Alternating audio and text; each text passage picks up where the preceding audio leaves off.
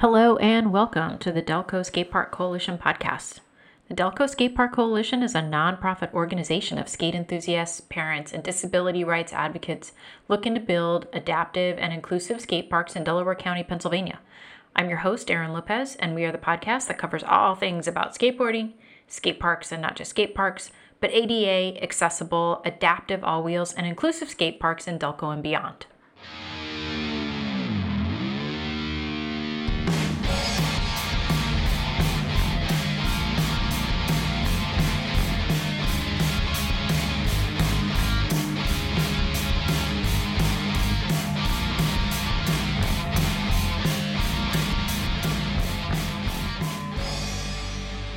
I'm really excited to be talking with Ellen Berryman. Ellen was part of the early skateboarding scene in Encinitas and La Costa, California. Her freestyle moves included downhill handstands and meticulous choreography. Ellen took first place in the world professional skateboarding competitions in the 1970s for her freestyle skills. And in 2016, Ellen was inducted into the Skateboarding Hall of Fame. Ellen, welcome. Thank you so much for being here today. Thank you, Erin. It's a pleasure being here.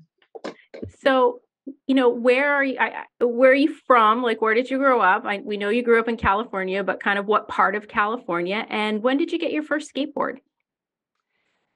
Yeah, so I grew up in Encinitas, which is um, it was a little beach town um, in Southern California.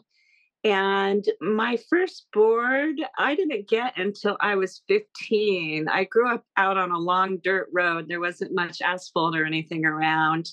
But my sister took me skating and La Costa and with her board. And then after that, I got my first board, which was made by a man named Tommy Lewis, who shaped surfboards um, in the back of my dad's workshop on our property and he made my first uh, fiberglass board, which is really sweet. And I had, uh, I think, Bain trucks and Cadillac wheels. I had a fiberglass board when I was growing up too, and I remember having these giant polyurethane wheels, and that board was really stable.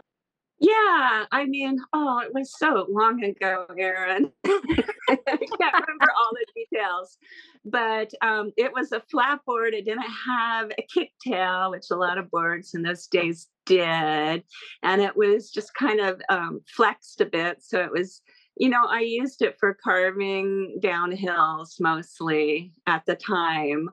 Um, so it was really good for that purpose. It was like 27 inches long, um, shorter than a lot of the the current boards. Um, but it was, yeah, it was perfect for me at the time. yeah, those were great. They were great boards.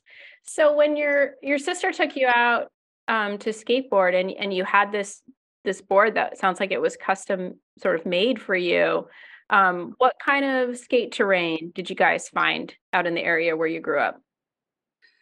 Yeah, so like I said, we didn't have any asphalt in our neighborhood, and um, there were no skate parks hadn't been invented yet. So pretty much people skated either in the streets, on the sidewalks, or in ditches and pools and things like that. Um, so um, one thing was at that point in time, there was a lot of housing development going in. And the fun thing is that the roads would go in before the houses. So we'd have these this beautiful fresh asphalt um, with no traffic at all. And that's what was so great about La Costa and um, Black Hill, where a lot of us skated because it was so it was nice and wide and steep, really good for carving, and no traffic. It was like perfect. oh my gosh, that sounds like heaven. yeah, I still salivate when I see asphalt like that today. I think the thing that that was kind of really interesting about that time in the early 70s in California, mid 70s, is that we went through a drought. And I just remember being out on my skateboard every day you know in that in that time frame and it never rained uh-huh. you could just be out anytime that's true That's true. We had a lot of time to be outdoors for sure. and you just could go out and, you know, every day, you know, be out with your yeah. friends. Yeah. There was a, like a, a scene um, on Black Hill where there were a lot of people that you got to know. Um, how did you end up skateboarding Black Hill? Who took you there the first time, and who were some of the people you met there? Yeah, Black Hill was the very first place I ever skateboarded, and um, and that's where my sister took me. And it was a scene. It was an amazing scene. There were like world class skateboarders there, and um, doing um, slalom. And at the top of the hill, they do freestyle, and there's a lot of downhill, you know, bombing. So we had the cast of characters included the the Logan Earth Ski folks, the Logan family all the Logan family, which they're still friends today. Um, and there was Denis Shufeldt, who was at that point called the fastest man alive on the skateboard, and he was bombing the hills on this little little board, like a 24, 27 inch board, and with no gear, you know, just going straight, no shirt on, but he was going 55 plus miles an hour down the hill. Oh um, then there was like, oh, let's see, Laura Thornhill would come sometimes, and um, oh, Di Dootson, um, who is, I don't know if you've interviewed her, but she would be a great person to interview. She got, it. she pretty much got the whole slalom thing going with the slalom races and stuff. And we had all the slalom runners like Bobby Piercy and Michael Williams and oh gosh, just so many, so many different people. And uh, Greg Weaver was there, who was they called him the Cadillac Kid. He had really, really nice style. Um, Ed Nadalin. I don't know. I could I could just keep naming names probably, but I don't know what people who people are familiar with. you said there was an area um, on Black Hill where people were doing freestyle. What what was that like at that time? What what sorts of freestyle moves were they doing, and and what what was it about freestyle that that captured your interest? Yeah, um, they were doing a lot of different tricks that have different names now. There were kick flips that look different than kick flips today, and a lot of different types of wheelies that I guess are called manuals today. Nose wheelies, tail wheelies, wheelies, daffies, um, and then um, gymnastics moves. And um, I had been a gymnast, like in high school, I was a gymnast. Um, so I was on a gymnastics team, I guess, in high school when I started getting into skateboarding. And I just started um, bringing my gymnastics onto the board and sometimes in ways that people like hadn't seen before. So it got people's attention. And that's kind of how I got recruited onto the Bain team. Um, and Bain um, was a big um, skateboard company back then, very popular. And they also had Cadillac wheels, which was the very first ever urethane.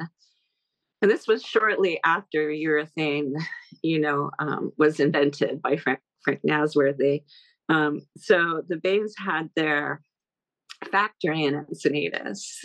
And um, so they recruited me, and we would come and practice in in the parking lot of the Bain factory every Sunday.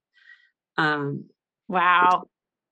So that's where I started learning learning more tricks from, I mean, both at um, Black Hill and um, at the Bain factory from people like Bob Moore and other freestylers. I have to ask too because it was it was such a a new thing at that time, especially you know, as we were growing up, polyurethane wheels were just starting, you know, to kind of come on the scene. And um, right. how was it for you as as a young woman being part of that that that birth of skateboarding? I mean, there were definitely way fewer girls than guys in the 70s, way fewer. I would often be the only girl out there I was on, the only girl on the team for a while. Then a couple times there were two, and I think three at the most. I didn't feel like pushed out by the guys at all. I felt I felt included for the most part. Yeah. Yeah. When you um, would develop some of these freestyle moves, were you being influenced by the other skaters around you, or were you kind of like, ah, I've got this history in gymnastics. I'm going to take something that I know I can do on a mat and translate it to my skateboard? Yeah, it was a little bit of both. I was learning mostly the footwork, you know, came from other people. The whole idea of coming off the board into a handstand, which Bob Moore on our team did. And a lot of people in contests and stuff would just kind of like run alongside the board and kick up. And so being able to come up from the board and down really helps with the fluidity and being able to go from one trick to the next, you know, kind of seamlessly.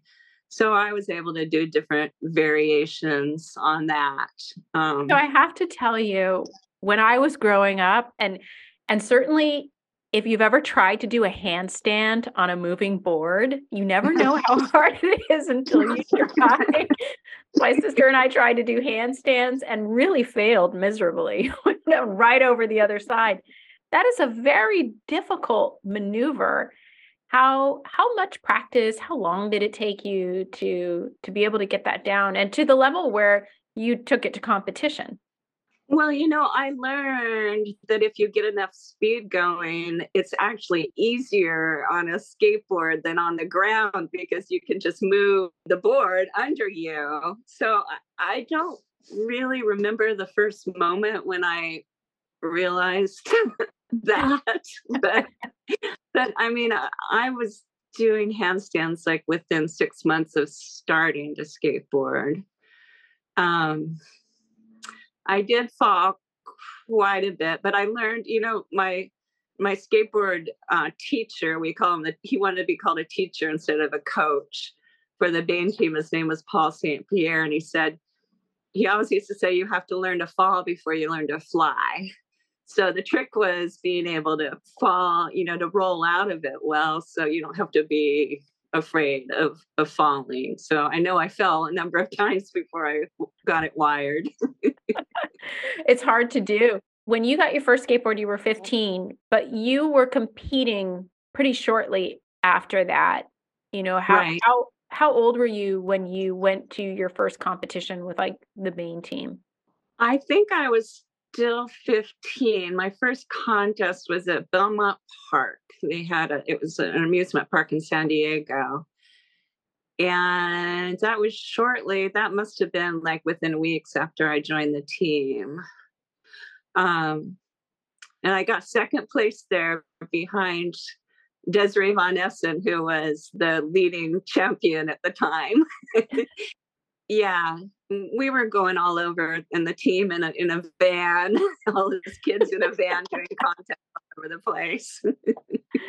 was it was it a lot of fun? It was so much fun. Yeah.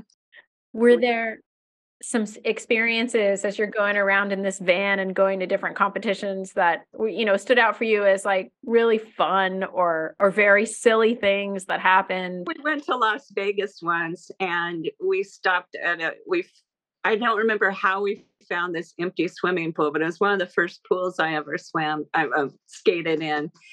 And it there are all these neon lights all over. It was like near downtown Las Vegas, and we were skating in the pool, and just the we just stopped there for a while and skated. It was so much fun. That's so cool. So you guys find this empty pool, and you're like, "We're going in." Yeah. of course, you know, I don't know if if the older people in the group had scoped it out already. I don't remember. All I remember is as a kid, we're just like, look, here's this pool. How did you do? I mean, I carved it. I didn't go up very high. It was just fun. I never was a big um, vert skater, you know, but I enjoyed it. when you've skated an actual empty swimming pool, those those walls are really, really vert. Like it's very. Yeah. oh yeah. yes, absolutely vertical. Yeah.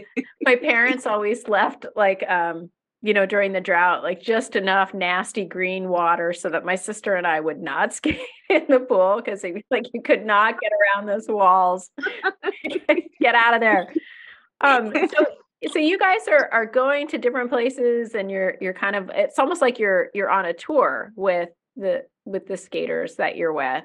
Are there some some contests or competitions that you were part of that really sort of stood out for you where you started to say like this is really fun and and I'm good at this?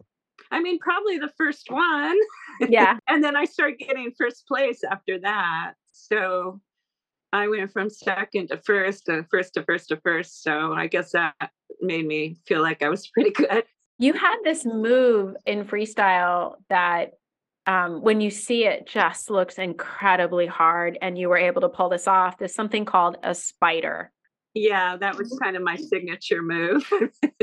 I was, you know, I told you we would practice at the Bain factory and practice our tricks and we'd do it in front of each other and I'd be doing a handstand. And I started bending my back more and our skateboard coach teacher said, What would happen if you just bent so much that you put the top your feet, the top of your feet on your forehead? and it's like a circle. And and so uh, I did. And then that was my signature move. That's incredible. And the photos really show like the concentration, you know, when you're when you're pulling this off in contests. Then when I was at my peak, I could go from that into a reset. So that was like only when my stomach muscles were super strong could I do that.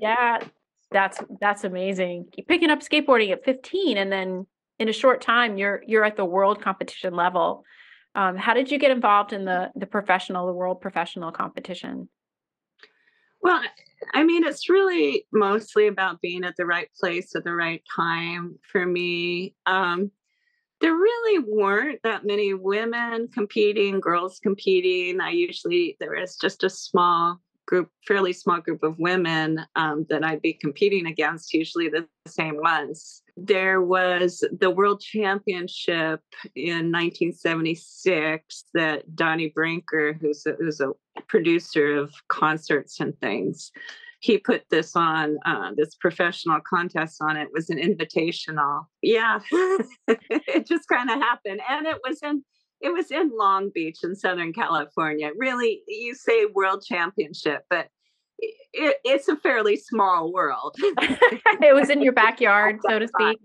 Exactly. For skateboarding in the 1970s, Southern California was sort of like it, you know, the scene. It was it was the world of skateboarding right there. Pretty much. There were a few people from Florida and other countries, but I I don't think there were any women, if I can remember. There might have been one woman from the East Coast, but most of the women were just all from uh, Southern California at the time. At that time, yeah. yeah. So you know, I, I have always had this question for you: um, how you you ended up opening for a Jethro Tull concert. that was because of Donnie. Yeah. Tell me how that how that happened and you know, I don't know if you were a Jethro Tull fan at the time. They were a huge band in the 1970s.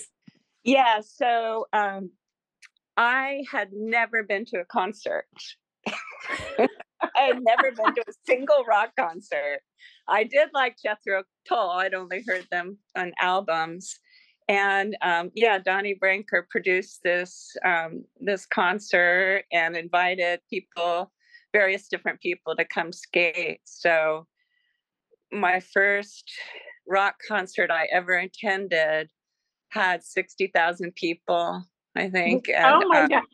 And I had never seen that many people. I had never seen that many people in my life, and I had to skate in front of them. Oh my gosh. so so where was this concert? Like was it at a stadium in los angeles? Like where it was it was at angel stadium. What does donnie tell you? Like hey here's how it's gonna roll ellen. You're gonna like go out on skate stage. You're gonna skate out there in front of these 60000 people. Like what what were you told about what you were supposed to do well, I mean, with freestyle, we each had our, in those days, we had our freestyle routines that we would do to music. So um, I was just supposed to go out there and do my do my routine. but the the floor the stage was smaller than I, what i usually do so i actually ran into the ropes on the edge one oh. time but it was okay just got up and kept going that's what you do right yep so you go out there and you do your routine there's 60,000 Jethro Tull fans out there at Angel Stadium in Los Angeles California um, and then what happens after you're done Did, was there ever and for people who don't know Jethro Tull, because I'm pretty sure most people my kids' ages would not know who they are. Um, they were a very interesting band um, and fairly notable because their lead singer, I think, is the only person in rock history who could pull off like a 20 minute flute solo. Right, the whole flute thing. Yeah, yeah. really. Amazing. And standing on one leg. right so do you get to meet Ian Anderson of Jethro Tull or any of the band members? We didn't really. We just kind of passed by them. And I, I have to tell you, I was super, super shy back then, like almost pathologically shy. So um, even if I did meet them, I probably would have just gone, hi. That's such a big deal to to be, you know, to be like a teenager, be really shy and then do your freestyle routine in front of a group that big. That's that's an enormous group of people. Did you just zone in on your skateboard and just go through your routine? Well, it was absolutely mind blowing because when I went out there, uh, you know, I hadn't thought much about it until I walked out there, and I was supposed to be the first one up of several different skaters. And you know how when there's a big crowd it just sounds like one big roar type sound and i was just so overwhelmed i just kind of turned to jelly and i couldn't i couldn't go so some people had to go ahead of me. And then i gathered up the strength and focus to go out yeah. and do it. Yeah and so that kind of that was very empowering to get to get through that extremely empowering I think anybody would understand the nerves that must have just taken over in that moment. And to be the first one to go out, and I don't think anybody had ever done that before. I don't think there'd ever been a big concert where people went out on their skateboards and did a freestyle routine before the show. Yeah, I don't know. Donnie did a couple others. He did the Beach Boys, but I was in Hawaii at the time and couldn't make it. But I think that was after. I think that was after Jethro Tull that experience then does that kind of help you overcome some of that strong shyness that you felt you had at that time? Absolutely. Yeah it's helped it helped me a lot through um, my younger years with my shyness going into my profession you know and every time i would have to give a talk or, or in school if I had to defend my master's thesis, you know, in front of a bunch of professors, I, I would flash back to moments like that. It's like, I can do this. You know, it was it was very, very empowering.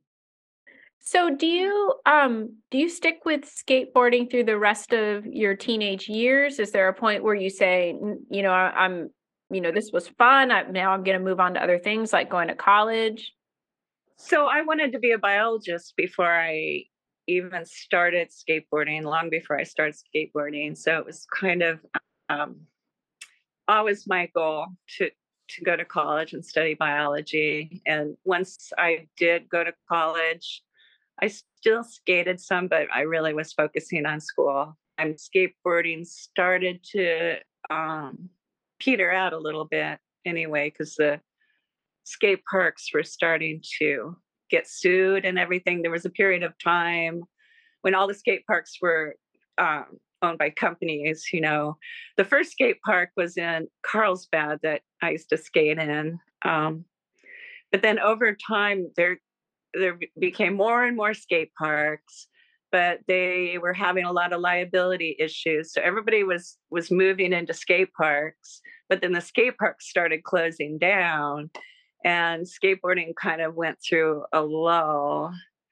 and a lot of people i knew had real problems because i had biology to go to at that time, but um, a lot of the other people that I'd skated with, they didn't have that, and they started kind of going downhill with substance abuse and and things like that. So it was it was hard for a lot of people during that period there's you know a couple things i want to unpack in that. This the first one was the skate park in carlsbad that you went to. If you can kind of tell me a little bit about that park and what it was like to skate there.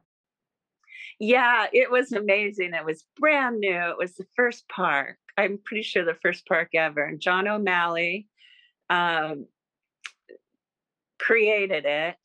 And yeah, it had some really great terrain, this really fun snake run, um, and a really crazy kind of egg crate type of terrain.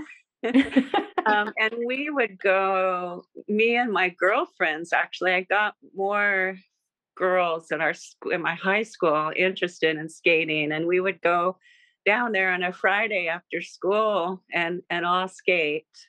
So that was a really fun, fun time. Oh, that sounds like a lot of fun. So it has like this nice snake run. Were you taking that same board, that same fiberglass board that you had, or were you using a different board at that point? This was quite a bit later. So the fiberglass board, I only had, I only really skated the first until I started uh, on the Bane team, and then I was riding on uh, Bane boards after that. So at this point, I was riding Bane. And then the Carlsbad Park, uh, do you think that that influenced the design of some of the other parks that that came after it? Oh, I'm sure it did. Yeah. Some of the people that you were skating with after the parks start to close, they lose that that connection to skateboarding and and they they sort of lose their way as well. They didn't have anything else. So, yeah, a lot of them got into substance abuse. Some didn't make it. Um, some did. When you think about people who who find that connection to skateboarding, um, you know, and and having safe spaces to skate, like that, that just strikes me as you know something that is so important to be able to maintain you know that that the ground is under your feet as long as you have your skateboard it was also a time when um, the streets started getting closed off more because early like in the 70s there there they didn't know yet i guess they hadn't thought that it it would be it wasn't something bad then yeah, so you could skate anywhere, but then in yeah, in the late 70s and early 80s they were closing off all these areas to skateboarding and the parks were closing at the same time. So it was it was a sad time for skateboarding. Pretty heartbreaking for a lot of folks. I mean, it was it it it's a time that is uh, significant for a lot of loss for a lot of people. Yes. Yeah for you personally, um, that that seems like that is a, a time that coincides with you pursuing a career in the sciences. Yeah, I feel really fortunate that I I had that to to go to, and I'd already had that in my sights beforehand. There are aspects of of what you said you you experienced where you had to give talks, you had to give presentations how do you think your your experience growing up as as a skateboarder impacted your ability to accomplish some of those later goals that you had? Mm-hmm. Well, uh, definitely, like I said, um, the sense of empowerment really helped me. Um, as as I said, I was a very shy um, girl without a lot of self confidence, and um, the skateboarding really helped my self confidence and um, people skills. For those who, because Kitty Cat is going to come into our podcast, yes. who is your, your furry friend? My kitty, this is Sukkha. Oh, so it helped your your self confidence, and did that translate into? Do, you feel like it it helped you ultimately meet your goal, get your degree? Oh yes, very much. It also the the money helped from skateboarding helped too. yeah, for sure. Yeah, but um, yeah, the, the level of confidence it gave me was was invaluable. There um, weren't many women, as you said, when you were growing up as a skateboarder to kind of look to as a trajectory. You know, how do you have a career in skateboarding? Um, but you know, I don't. Were there any skaters that you looked to at that time that you know you said, "Wow, this person is you know well known and really influential to me," or, or were you just sort of inventing it all as you went? I just knew the people around me and they were influential to me, but I didn't have um, any kind of role models that I knew about ahead of me. How do you feel, um, you know, when you when you meet some younger uh, women skaters that that tell you, you know, hey, I, I saw you skateboarding when I was growing up. I, I saw the images of you, you know, doing the freestyle and in the contests, and you were a big influence for me. Oh, it makes me feel so good. It just really, really warms my heart. You know, there was a period of time during the 80s when I was I was just moving on to, you know, my biological my biology career and I just figured, you know, all that's the past, all of that's forgotten, you know, and then later to hear this kind of things that these young women were inspired by me was was a real bonus. And um, I'm really grateful to have had that role.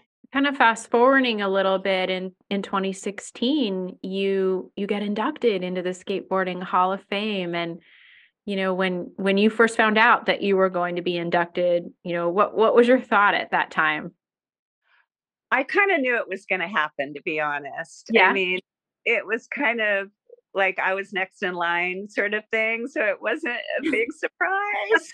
But i was stoked. I mean one of the great things about the induction um, the whole um, Hall of Fame thing is that they have the induction ceremony every year, and it's like my version of a high school reunion. You get to come in and see everybody and cheer for them when they get inducted, and and all that. It, it's a really fun time. that sounds like fun. Yeah. So when it was your year to be inducted into the Skateboard Hall of Fame, you, know, you give this amazing speech and and you talk about a lot of people who were who were part of your history um is there anyone you know that you can think of in particular that like you're just the most grateful to for for the influence they had on you for the impact they had on you and your skateboarding? Oh yeah i mean in terms of the people around me there's so many inspirational people um I mean, Paul St. Pierre, who I told you about, who was my teacher, um, he had a huge impact on me and really pushed me. Um, my sister, who's got me into skateboarding, she also wrote for Skateboarder magazine, and she was, she still is my biggest fan. So I'm really grateful to her. And um, my fellow skate sisters, Robin Logan and Laura Thornhill. Um, Cindy Whitehead is actually more of an inspiration to me now than she was back then because I didn't hang out with her much back then. She was, I think, a little bit younger than me. She was she was a little bit later than me. um, let's see, who else do I want to talk about? The Logans. Um, ah, Di Dootson. Di Dootson was, yeah, strong women. That's so amazing. And and when you um you know you were at the skateboard hall of fame event and and you're being inducted it was just really great to see when you look at the video of of your your acceptance speech just your smile in the moment and it seemed like it was just such a great moment for you and such a great event it was. It felt really good, and to have my family there watching my kids they were very proud and just all these people that I, it was really good to be around the people that i had lost touch with for a couple of uh, several decades actually. So it was really good to bring everybody back together again. Yeah you reunited for that event. That had to be so much fun. Yes it was it really was you know you mentioned something i think you and i kind of grew up like you said at a time in california where skateboarding was just getting started it was almost like the birthplace of skateboarding and we happened to be in the right place at the right time before you know anyone thought it was a negative thing. I don't remember really getting a hard time for skateboarding unless we were trying to jump in somebody's empty pool. Right, but, exactly. yeah. but it was it was pretty cool and everything was skate terrain out there. Um, yeah. it's not that way for other communities and you know, I think that it's it's something that is such an important part of people's lives when they have it when it's taken away we've seen what happens the huge loss um, and they don't function as well when they're not able to skateboard. Why do you think it's so important for um, communities to invest in skate spaces that are safe for people where you know it is a designated spot. You can build your skills. You're not going to get harassed. It's it's it's a designated spot to take your skateboard and and you know live out your passion for skateboarding. Yeah um, like you said, I mean, there was a time we saw what happened when all the skate parks got taken away and all the kids um, crashed, um, went into substance abuse and and um, depression, and um, it's so important to have these kinds of play spaces, um, and to honor for one thing to honor youth to honor the need for for youth to have these designated areas. And there are for a lot of youth there's team sports and things that that they do at school that are more structured but it's really important to have this what i think of more is as play as creative healthy um, and athletic play. um, and I mean, there there's so much um, like research is coming out showing how the kind of movements that are involved with skateboarding are really good for neuroplasticity and proprioception, all those good things that help people become more resilient um, and um, ah, yeah it's eh, it's and not just for young people. I mean now we see older people are skateboarding too i mean people my age are still skateboarding so it can be a multi multi-generational recreational place um, it, it's just it's it's really heartening to see these parks popping up in these different areas and really being used. I mean, used on a regular basis. Are there any skate parks in, you know, in Southern California now that, you know, you might still check out or or think that like, wow, this one's really cool. I wish I had that one when I was growing up. Yeah, there's a really sweet one. I actually have a house in Mexico, which is where I'm I am right now. It's near Ensenada. And there's a really sweet skate park in Ensenada that I'm actually thinking about gearing up because I can't break bones the way. I hear you. gearing up and going out and, and giving it a whirl. Yeah. Do you have like a specific type of skateboard now that that you like to ride? I have a, a nice uh, a longboard, um, but I haven't ridden it since I came down here. Um, and now I'm even blanking on what it is, but I'm getting, uh, yeah, I don't have any right here. I don't have any sidewalks or asphalt or anything. So I need to go to, go to Ensenada to the skate park. you know, I think one of the things too that that we're trying and you and you talked about this about you know resiliency neuroplasticity proprioception and all of those incredible benefits that you get from the movement of skateboarding just being able to maintain core strength and balance you know some of yeah. the skaters some of the people who are using the skate parks now are are not um, rolling on skateboard wheels, but are using different types of wheels like WCMX and um, and skaters that are visually impaired are using the parks. You know what what do you think of some of the how skateboarding has has evolved to this community of of multiple types of users of skate parks? It's wonderful. Actually, I didn't know the extent to which it was being done when I, when I found out that blind, you know, vision impaired people are going out there skating. Wow, that is so wonderful. I can just I can just imagine the kind of benefits they would be getting that there's no other way no other way they could access that. Yeah it's it's really beautiful. And in a space too i think you know as you said one of the coolest things about you know the early skateboarding in california is these housing developments with these fresh asphalt roads but no cars.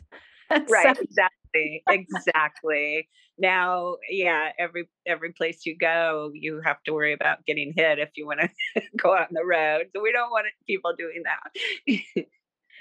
When you talk about the community that you still sound like you you're still they're still so close to your heart the people that you grew up skateboarding with. Oh um, yeah.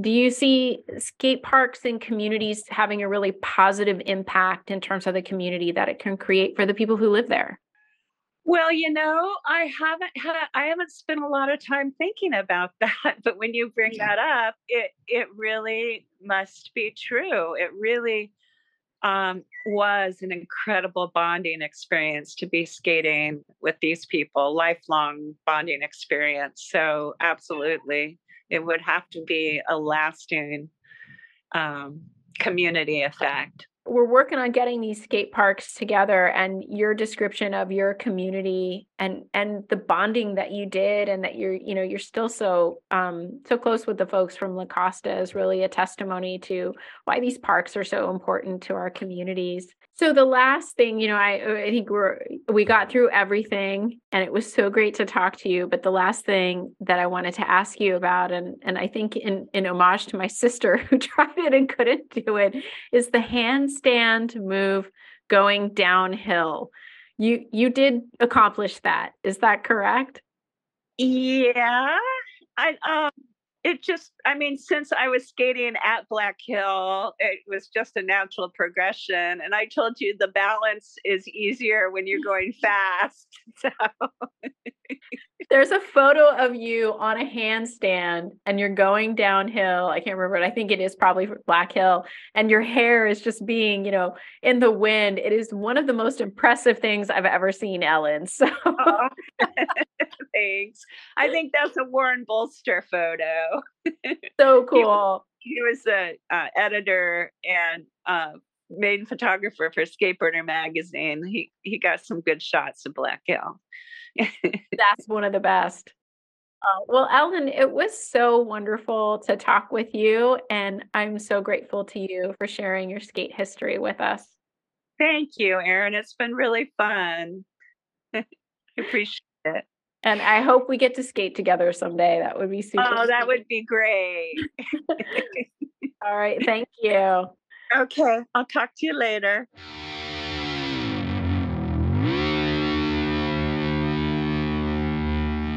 Hey, this is Cindy Whitehead. And if you'd like to support the mission of the Delco Skate Park Coalition, please go to www.skatedelco.org.